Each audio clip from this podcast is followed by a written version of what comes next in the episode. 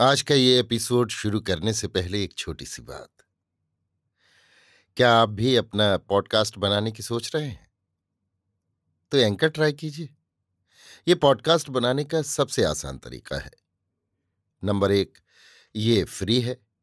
Number दो, इसमें कई सारे ऐसे टूल्स हैं जो आपको अपने फ़ोन और कंप्यूटर पर रिकॉर्ड और एडिट करने की फैसिलिटी देते हैं। नंबर तीन आप अपने पॉडकास्ट को डिस्ट्रीब्यूट भी कर सकते हैं, जिससे इसे स्पॉटिफाई और दूसरे प्लेटफॉर्म पर सुना जा सके।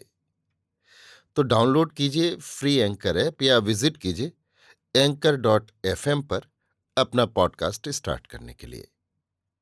ये तो थी एक छोटी सी जानकारी, और अब शुरू करते हैं एपिसोड का सिलसिला। तो आज के एपिसोड में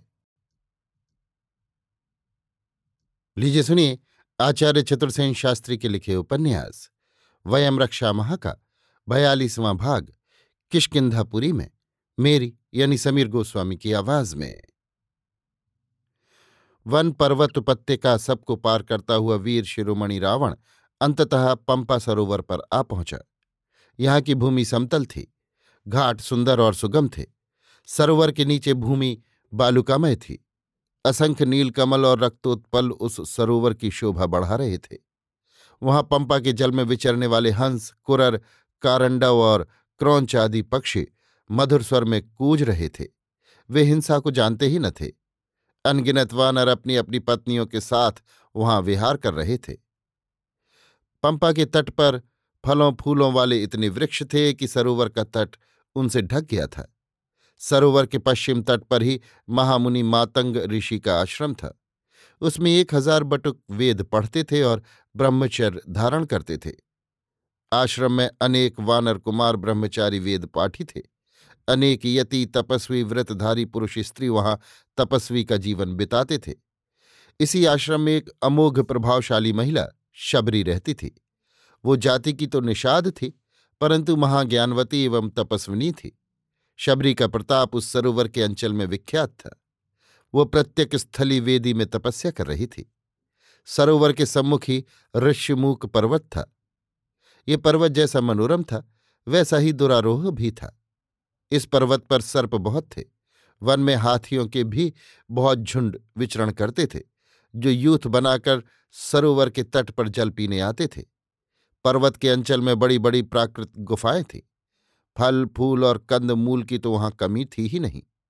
रावण ने सरोवर में स्वच्छंद स्नान किया, तृप्त होकर कंद मूल फलों का आहार किया, फिर वो मुनि के आश्रम में गया। महामुनि मातंग ऋषि तथा शबरी ने रावण का आतिथ्य किया, उसे अर्घ्यपाद्य दिया। इसके बाद रावण ने किशकिंधा नगरी में प्रवेश किया। उस स्वर्ण नगरी में स्वच्छ सुगंधित पवन प्रवाहित था। उसमें विंध्य पर्वत के ऊँचे गगनचुंबी प्रासाद थे। नगर में अनेक रंग स्थलियाँ थीं। वानर नागरिक और उनकी पत्नियाँ सजी हुई पालकियों में इधर उधर आ जा रहे थे। वानरी महिलाओं की सवारी के आगे सैनिक शंख ध्वनि करते जा रहे थे। ये सैनिक दैत्यों और दानवों के समान पराक्रमी और वीर थे। बाली के सेनापति का नाम विनत था। वो वीर पर्वत के समान भीमकाय था। वो मेघ की भांति गर्जन करता था। वानरगण विविध स्वर्णाभरण अंग पर धारण किए स्वर्ण किरीट सिर पर रखे, बड़ी आन बान से यहाँ घूम रहे थे। यहाँ इंद्रपुत्र, महाबली, बाली और सुग्रीव दो भाई राज्य करते थे। बाली का शरीर लोहे के समान कठोर था। जब वो मुदगर लेकर युद्ध में उतरता था, तब बड़े बड़े योद्धा भी उससे पार नहीं पा सकते थे। वो अब तक किसी वीर से परास्त नहीं हुआ था। ऋष्यमुख पर्वत पर कभी सात ऋषियों के आश्रम थे। अब उनके स्थान पर सात विशाल ताड़ वृक्ष थे। उन्हीं के निकट किशकिंधापुरी थी। रावण राजपथ वीथी अट्टालिकाएँ देखता हुआ राजमंदिर की पौर पर जा खड़ा हुआ। राजमंत्रियों ने उसे अतिथि अभ्यागत जान अर्घपाद्य से सत्कृत किया। परिचय पूछा, आने का कारण जाना। मंत्री तार ने कहा, आप तनिक विश्राम कीजिए। वानरराज बाली संध्योपासना को समुद्र तट पर गए हैं।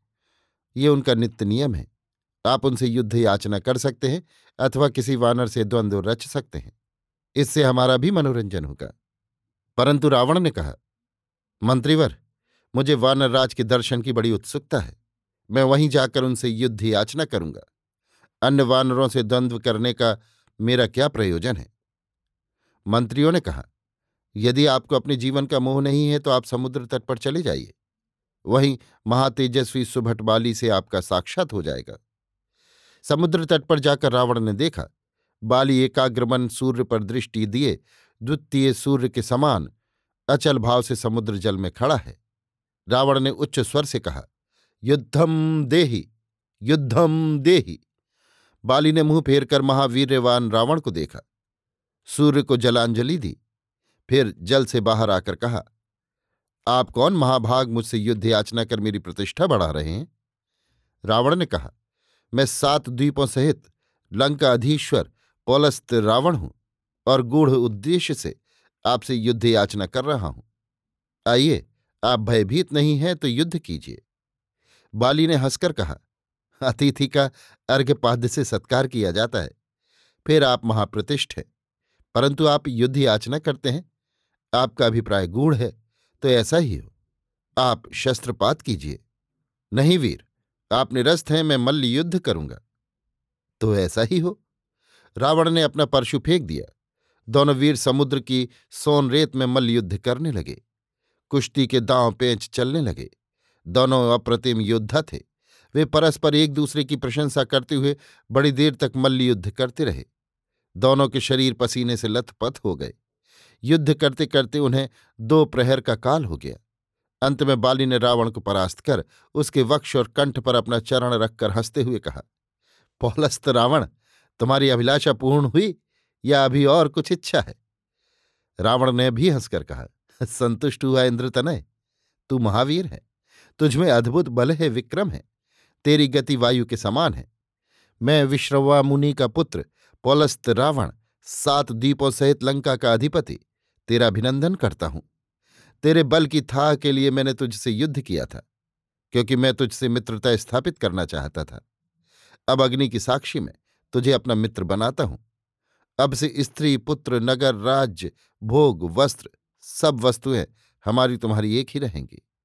हम तुम दोनों मिलकर ही इनका उपभोग किया करेंगे। रावण की ये वचन सुन बाली प्रसन्न हो गया। उसने उसके कंठ से अपना चरण हटाकर कहा, मैं तुझ पर प्रसन्न हूँ। तू श्रेष्ठ कुल का वीर है, पूज्य है, श्लाघ्य है। आ अग्नि आधान कर। हम अग्नि को साक्षी बनाकर बंधुत्व की स्थापना करें। दोनों ने अग्नि प्रज्वलित कर परस्पर बंधुत्व की प्रतिज्ञा की। फिर दोनों ने एक दूसरे का आलिंगन किया। इसके बाद दोनों किशकिंधा में, राजमंदिर में, परस्पर एक दूसरे का हाथ पकड़े, इस प्रकार घुसे, जैसे सिंह गुफा में प्रवेश करते हों। अभी आप सुन रहे थे आचार्य चतुर्सेन शास्त्री के लिखे उपन्यास, वयम रक्षामह का बयालीसवां भाग किशकिंधापुरी में मेरी यानी समीर गोस्वामी की आवाज़ में।